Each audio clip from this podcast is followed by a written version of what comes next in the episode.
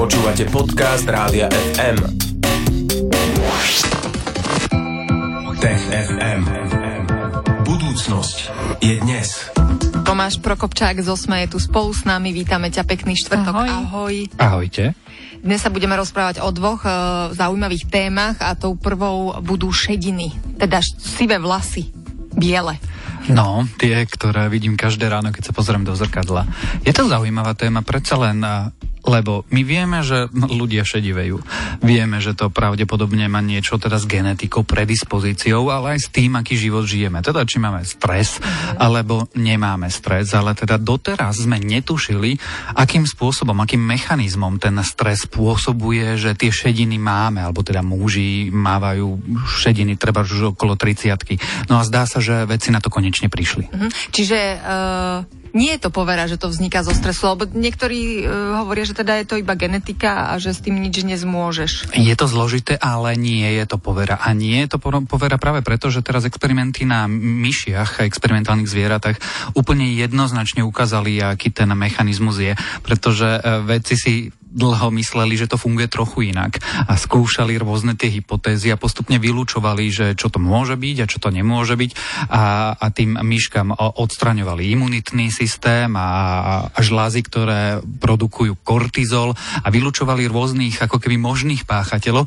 a tie hlodavce boli stále šedivé, stále zošediveli. Mm-hmm. No a až nakoniec teda zdá sa, že prišli na to, čo ten, tie šediny spôsobuje. No tak e, nám povedz teda, na čo prišli. Paradoxne ono je to relatívne zložité, ale ja sa to teda pokúsim vysvetliť čo najjednoduchšie.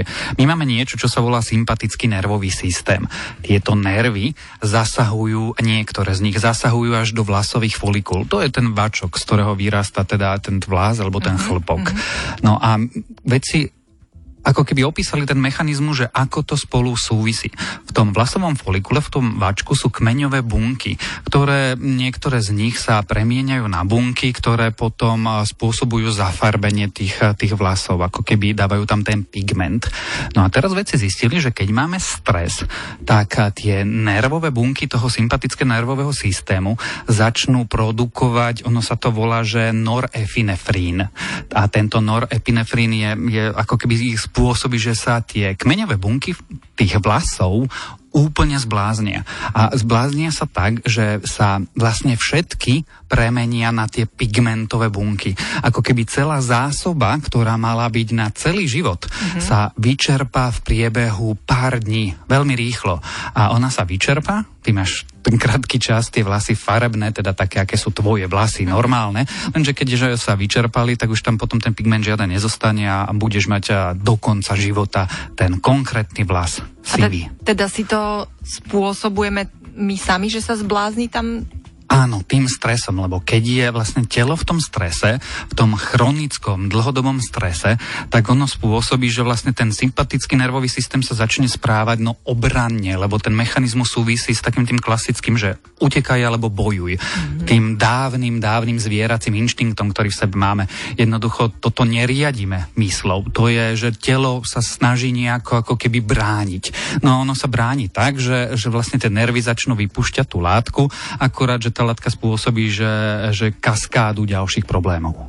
No a čo sa týka toho stresu, môže sa stať, že ty si spomenul ten dlhodobý stres, môže dojsť aj k situáciám nejakého krátkodobého, ale za to intenzívneho stresu, kedy sa toto tiež môže človeku stať? Áno, to je ďalší, ďalší taký problém, alebo dôvod, keď sa to stane, no, sú známe prípady, že niekto ako keby zošedivie zo dňa na deň, alebo teda z dňa na noc, uh-huh. keď sa stane veľká takáto údoloza. Je to presne toto, že tá okamžitá stresová reakcia, telo začne inštinktuálne reagovať, to nemáš pod kontrolou, jednoducho telo začne vyrúčovať rôzne látky a tieto látky spôsobujú ďalšie a ďalšie dôsledky. No a teraz sa zdá, že vedci začínajú chápať ten mechanizmus. A dôležité je to preto nie, že sme zošedívali, ale jednoducho tento mechanizmus funguje aj pre vnútorné orgány a tam akože, no dobrá, šedivosť je estetická záležitosť, uh-huh. ale keď ti nejaký takýto mechanizmus začne spôsobovať problémy pri obličkách, pečení a žalúdku, črevách a tak ďalej, tak máš vážnejší problém ako to, že máš e, štyri šedivé vlasy. Takže asi to, preto to bol najdôležitejší ten výskum, že pochopili celý ten mechanizmus a budú vedieť narábať s tým do budúcnosti pre prípad, že by sa mohlo stať človeku niečo horšie ako teda tie sivé vlasy. Áno, preto to bol veľmi dôležitý, pretože zistili sme tu, toho pachateľa, to, mm-hmm. to že, čo sa deje a teraz veci plánujú práve sledovať, že či tento spôsob fungovania neohrozí niečo oveľa vážnejšie. To je prvá vec. A druhá, keď chápeme spôsob fungovania, no tak môžu byť látky, lieky, ktoré ho zablokujú práve v tom okamihu, keď je to nebezpečné. Čiže prípadne by mohli byť lieky aj v úvodzovkách na šedivé vlasy?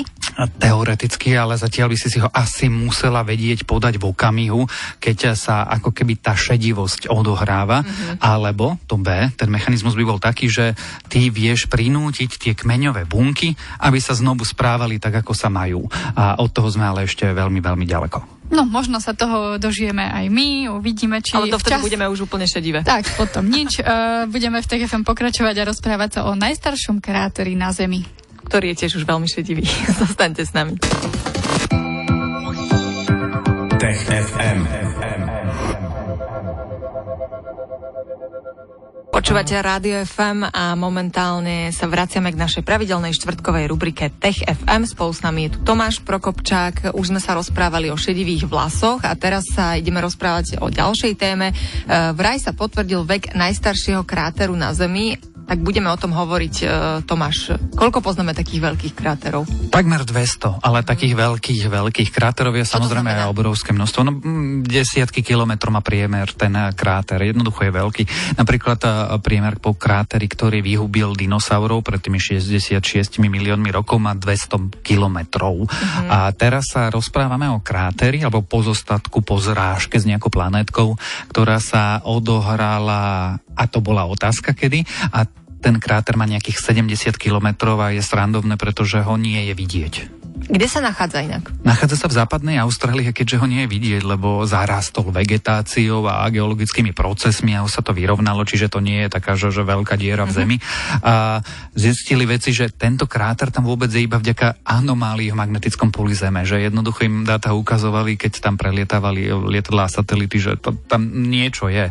Tak sa tam výskumníci vyberali a zistili, že to niečo je kráter. Mhm, čiže ten kráter niečo akože navždy bude už vylúčovať, že už alebo ako to môže zistiť? Veď to iba jama. Je to jama, ale práve preto, že to je jama, lebo keď máš jamu pod stromami, alebo v pralese, alebo niekde na púšti, kde sa presúvajú piesočnaté duny, mm. tak pod nimi nevie, že máš jamu.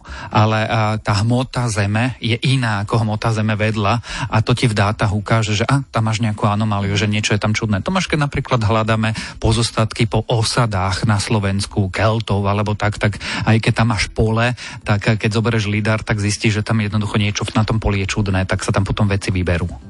Dobre, tak my hovoríme o tom veku, o tom, že sa potvrdil vek toho najstaršieho kráteru, ako sme k tomu došli a prečo sme si to teraz už potvrdili a sme si istí 100%. To mi možno, možno vyvrátiš a možno potvrdíš. Tak je to veda, vo vede si 100% mm. istý nie si ničím, to je podstato vedy vyvrácať nejaké veci. Ale sme si no istí napríklad vďaka tomu, že ešte pred 20 rokmi sme nemali metódy, ktoré by toto dokázali zistiť. Pretože e, dnes potrebovali veci, alebo dnes, teraz potrebovali veci odobrať vzorky z toho kráteru a potom ich analyzovať. A keď hovorím odobrať vzorky, tak eh, potrebuješ drobné kryštáliky a minerály a potom a pozerať sa na radioaktívny rozpad tých prvkov a na základe tejto metódy potom určuješ, aké, aké staré sú tie kryštáliky, tie minerály, ktoré testuješ. Musíš vedieť, že aké sú tam pomery olova a uránu a tak ďalej. No a vďaka tomuto zistili tie veci, že ten kráter má 2,229 miliárd rokov. Ja. Preto hovoríme tie desatinné čísla, pretože to... Starší sú... ako samotná planeta. To nie je, to sme tu mali minulý týždeň ale uh, pres, zdá sa, že ten kráter je o 200 miliónov rokov starší ako doteraz najznámejší starý kráter, čiže že veľmi, veľmi starý. A to je polovica toho príbehu. Tá druhá polovica toho príbehu je, že vedci zistili, že v tom čase sa na našej planéte udiala zaujímavá udalosť. Čo to bolo? No, zdá sa, že v tom čase bola doba ľadová, ale taká poriadna doba ľadová. Bolo chlad, bolo všade zaladnenie a tak ďalej. No a potom niekedy pred 2,3 miliardami rokov, teda pred uh, veľa, veľa miliónmi rokov, sa zrazu tá doba ľadová zmizla. A nikto nevedel, že prečo zmizla, prečo by len tak, že ľad zmizol. No a teraz, keď vieme, aký, aký je dátum dopadu toho telesa na našu planetu a vieme, eh, kedy zrazu zmizla doba ľadová, tak to vieme spojiť tie dve vesmírové udalosti. A zdá sa, že práve dopad tejto planétky zohrial Zem a vtedajšia doba ľadová, dávno pred tým, ako existoval komplexný život, a skončila vďaka vesmírnej udalosti. Tak to sú celkom zaujímavé informácie. Toto bol teda doteraz uh, najznámejší najstarší kráter na Zemi. Myslíš, že môže existovať ešte nejaký starší, o ktorom nevieme? Určite áno, pretože my poznáme geologické útvary, ktoré sú staršie. Vieme v tých horninách datovať vrstvy, ktoré sú staršie. Máme v tých vrstvách stopy po základnom jednoduchom živote, ktorý je oveľa starší. A problém je, že planéta je, nechcem povedať, že živý organizmus, lebo na planéte sú živé organizmy, ale planéta sa vyvíja, ho, pohoria rastú a zanikajú, sopky vybuchujú, magma a láva zaplaví rôzne veci. A problém je, že tie staré krátery už nenájdeme, pretože oni už nie sú. Jednoducho tie pohyby ich ako keby zničia, rozmlátia, rozbijú, popresúvajú a tak ďalej. Čiže existuje nejaká zhruba hranica. Ale najstarší kráter ako zhruba 2,3 miliard rokov je pravdepodobné. Rozprávali sme sa o najstaršom kráteri na Zemi, ako Tomáš Prokopčak zo sme povedal, nachádza sa v Austrálii. Takže... Ozaj inak Tomáš, majú krátery nejaké mená? Tento má, tento sa volá Jarabuba, tak, takým tým tak jazykom aborigencov tuším, mm-hmm. čiže, lebo sa nachádza v úplne neobývanej oblasti západnej Austrálie, čiže tento má pekné meno.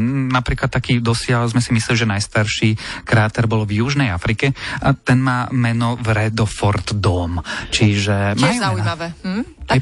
Polana má meno, vieš, sopky majú mená, mm-hmm. útvary majú mená. Ak tam niekedy ano. niekto žil, uh, tak určite tomu dal meno. Jara Buba. O tomto kráteri sme sa rozprávali dnes v TFM. Ďakujeme Tomáš za všetky informácie a tešíme sa aj na tie ďalšie. Opäť o týždeň sa stretneme v rubrike Tech FM.